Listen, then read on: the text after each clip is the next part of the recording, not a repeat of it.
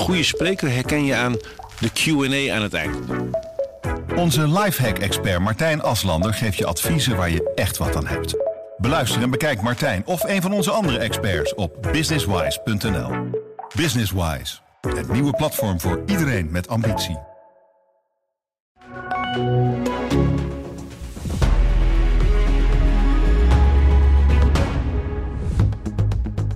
Na een half jaar onderhandelen en eindeloos getouwtrek is er eindelijk een doorbraak in de formatie. De huidige coalitiepartijen zijn bereid om te gaan praten over een nieuw kabinet. Er bleek bereidheid bij vier partijen om met elkaar onderhandelingen te starten over een gewoon meerderheidskabinet, te weten VVD, D66, CDA en ChristenUnie. En het maakt dat de volgende fase in een formatie ook snel kan gaan. Het doet mij deugd dat partijen in deze complexe politieke situatie verantwoordelijkheid willen nemen. Nederland heeft behoefte aan een daadkrachtig kabinet dat snel de grote problemen aanpakt. Tempo is dus geboden. Al dus formateur Remkes, Bert Bakker, politicoloog aan de Universiteit van Amsterdam. Ja, de formatie is tot nog toe een aaneenschakeling geweest van blunders en relletjes. Hoe moeten we nu naar deze doorbraak kijken? Nou, in ieder geval is het goed dat we na, na een maand of zeven uh, van alleen naar elkaar kijken welke partij met wie gaat, dat er ook uh, gesproken gaat worden met elkaar. Dat is een, uh, ik denk dat veel mensen daarop zitten te wachten thuis. Want hoe heb jij als politiek wetenschapper die afgelopen maanden gekeken naar de formatie? Nou, je zit toch wel met enige verbazing te kijken, omdat. Ja, het is een versplinterd politiek landschap, dus veel politieke partijen. En uh, de behoefte om dan steeds een meerderheidskabinet te blijven uh, formeren met dus uh, meer dan 75 zetels, dat je een meerderheid op zijn minst in de Tweede Kamer, die is toch heel groot bij de partijen. En op een manier, je zou ook een alternatief, je zou een minderheidskabinet kunnen vormen. Dus met, met dat je constant op zoek moet naar uh, coalities in de Tweede Kamer. En ik denk dat dat voor veel mensen misschien eigenlijk ook wel een stuk begrijpelijker zou zijn. Want politiek gaat om compromissen sluiten. Dus dan maak je het allemaal wat inzichtelijker. Maar die hang om met elkaar één, één meerderheidskabinet, die was toch wel heel groot. En toch ook wel wat angst bij partijen van als ik nu met deze partij ga, hoe reageert mijn kiezer daarop? En de vraag is of kiezers met diezelfde logica bezig zijn. Dat denk ik niet. Ja, wat, wat vanuit wetenschappelijk oogpunt, hoe komt dit nou op de kiezer over? Uh, nou, dit is natuurlijk uh, vrij uniek dat we, dit, uh, dat we dit zo zien dat het zo lang duurt voordat er echt gesprekken gaat vormen. Maar ik denk niet dat de gemiddelde kiezer bezig is met als ik met partij, ik ben een linkse partij en ik ga met een rechtse partij praten verkoop ik dan al mijn ideologische veren? Is dat allemaal zo? Alle risicoafwegingen die partijen maken op, in, tijdens die formatie. Ik weet niet of elke kiezer daar zelf thuis zo ook mee bezig is. Die willen volgens mij, hebben we een heel aantal hele grote problemen in Nederland. En volgens mij willen ze gewoon dat er ook wat gaat gebeuren. Laten we het hoofdstukje informatie achter en gaan we naar de formatie. Want in het verleden waren de doorstartkabinetten, zoals ze heten, geen succes. Geef jij dit wel een kans van slagen? Um, ik vind het lastig om te voorspellen. Kijk, alle partijen lijken toch niet zo happig te zijn om het helemaal te laten mislukken. Omdat ja, dan zou je misschien nieuwe verkiezingen moeten hebben. En daar weten we helemaal niet van hoe kiezers dan de partijen gaan afrekenen. Krijgt de VVD dan een pak slagen of juist niet? Het, doet D66 het dan goed, dus dat weten we niet zo goed. Dus ik denk dat er wel wat druk zit bij de partijen om hier toch uit te komen. Maar ze hebben wel een heel aantal grote thema's uh, met elkaar te bespreken. En als ze het ook in een coalitieakkoord vrij dicht willen timmeren, zoals dat heet, dus alles uit willen onderhandelen, ja, dan moeten ze nog wel grote verschillen overbruggen over stikstof, over medisch-ethische thema's, over klimaat. Dus het is nog niet ge gelopen. Ik denk het is nog niet gelopen dat dit even geregeld is, denk ik. Nog geen gelopen race. Bert Bakker, politicoloog van uh, de Universiteit van Amsterdam. Dank voor je toelichting. Vier universiteiten gaan met een masteropleiding meesters en juffen opleiden. Zo willen ze helpen het lerarentekort op te lossen. Pieter Duisenberg, voorzitter van de Vereniging van Universiteiten. Ja, een master tot de basisschoolleraar bestaat nu nog niet. Voor wie is deze opleiding bedoeld?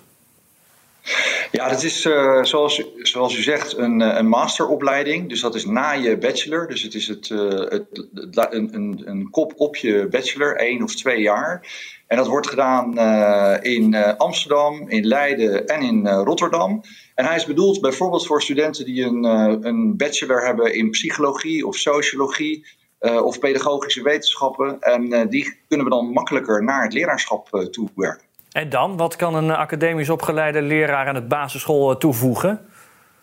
Ja, het blijkt dat er grote vraag is onder de basisscholen voor academische leraren. Uh, niet alleen omdat er gewoon een lerarentekort is natuurlijk, maar ook omdat wat ze kunnen toevoegen, dat zijn bijvoorbeeld onderzoeksvaardigheden naar bijvoorbeeld de onderwijsmethoden die er uh, worden gebruikt. Hè. Je, er zijn heel grote verschillen in de klas en je moet kijken wat werkt wel, wat werkt niet in verschillende situaties. En daar kunnen die academische leraren, als wij die ook, daar ook speciaal voor opleiden, kunnen heel veel toevoegen in de scholen. Wat, wat kunnen jullie betekenen aan dat uh, lerarentekort? Hè? Hoeveel docenten willen jullie per jaar gaan opleiden? Ja, we, zijn nu, uh, we hebben het nu dus bekendgemaakt. We starten in september en dan uh, hangt het af van de inschrijven. We hopen dat we zo'n uh, deze eerste ronde zo'n 150 tot 200 leraren krijgen, die, of potentieel leraren die zich gaan inschrijven. Die zijn dan dus twee jaar later zijn die, zijn die klaar, maar eigenlijk al eerder, want ze beginnen ook al eerder in de klas. En dat gaat dan steeds verder oplopen. Jullie hebben het uh, nu inderdaad bekendgemaakt. Hè? Formeel moet de masteropleiding nog worden goedgekeurd. Waarom is het dan voor jullie toch wel zaak om het nu al naar buiten te brengen? Ja, dat heeft te maken met dat het is, uh, het heeft, alle toetsen heeft het nu doorstaan. Maar het formele besluit moet nog uh, komen. Maar we, we, hebben de toetsenresultaten en de adviezen hebben we terug.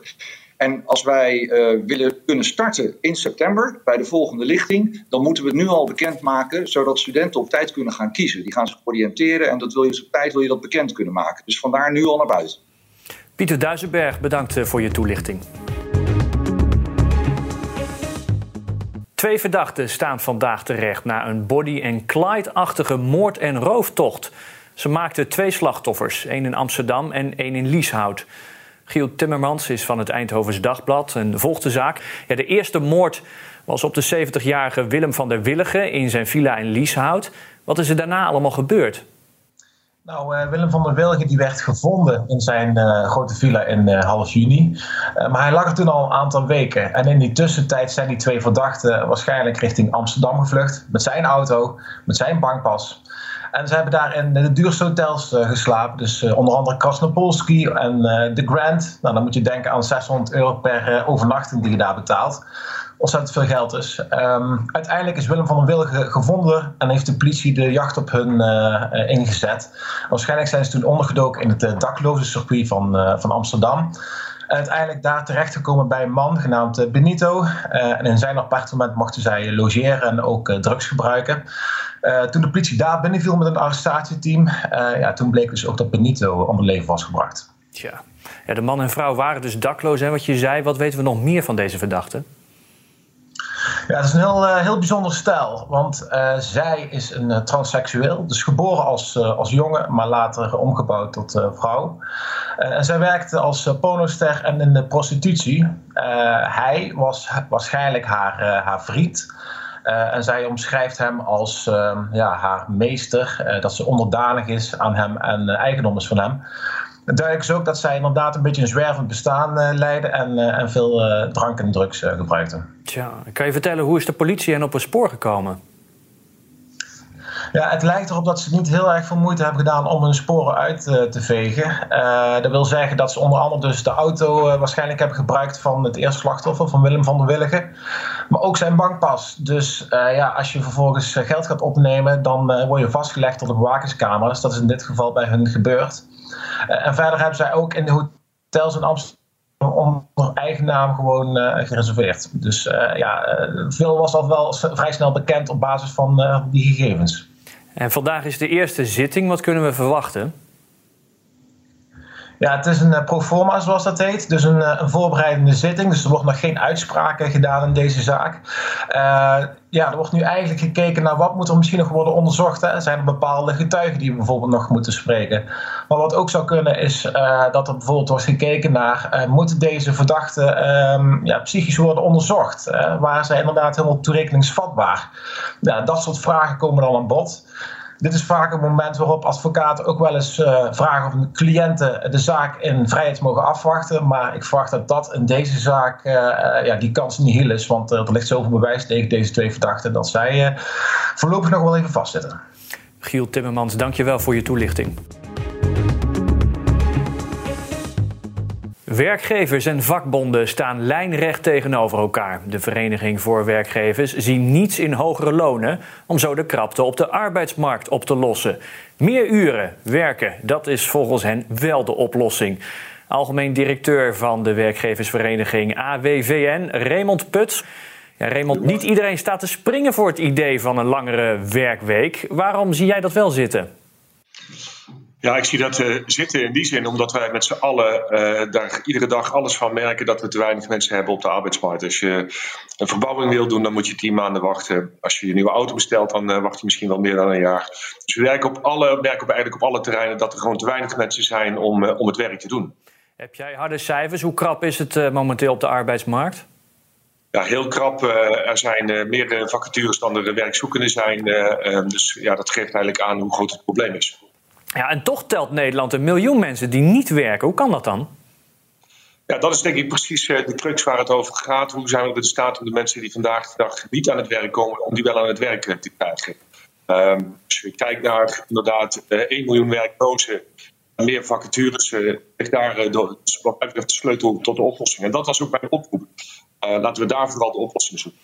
Nou zei de vakbond FNV dat juist minder werken de arbeidsproductiviteit verhoogt.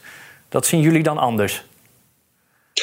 Ja, ik, natuurlijk, eh, en daar wil ik ook eh, zeker geen eh, twist met de vakbond over voeren, dat werkdruk en privé-werkbalans ontzettend belangrijk is. Alleen als we vandaag de dag minder gaan werken, wordt de druk groter.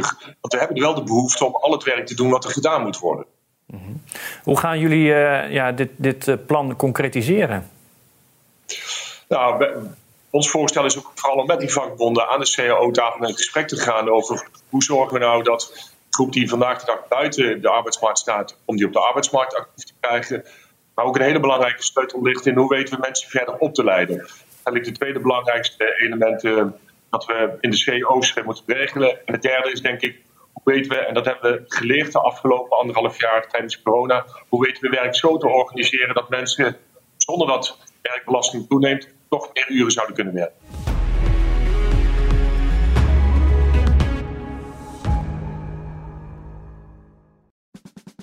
Luister ook naar onze podcast Politiek Dichtbij. In een half uur praten we hierbij over de stand van zaken op het Binnenhof. En niet alleen vanuit de wandelgangen in Den Haag, maar ook vanuit een regionaal perspectief. We zijn te vinden in onze app, op Apple Podcast en op Spotify. En wie zijn wij dan? Wij zijn Leonard Beekman en Tobias Den Hartog. Mensen luisteren niet naar wat je zegt, maar kopiëren wat je doet. Onze vitaliteitsexpert Martin Hersman helpt je te focussen op wat echt belangrijk is. Beluister en bekijk Martin of een van onze andere experts op businesswise.nl. Businesswise, het nieuwe platform voor iedereen met ambitie.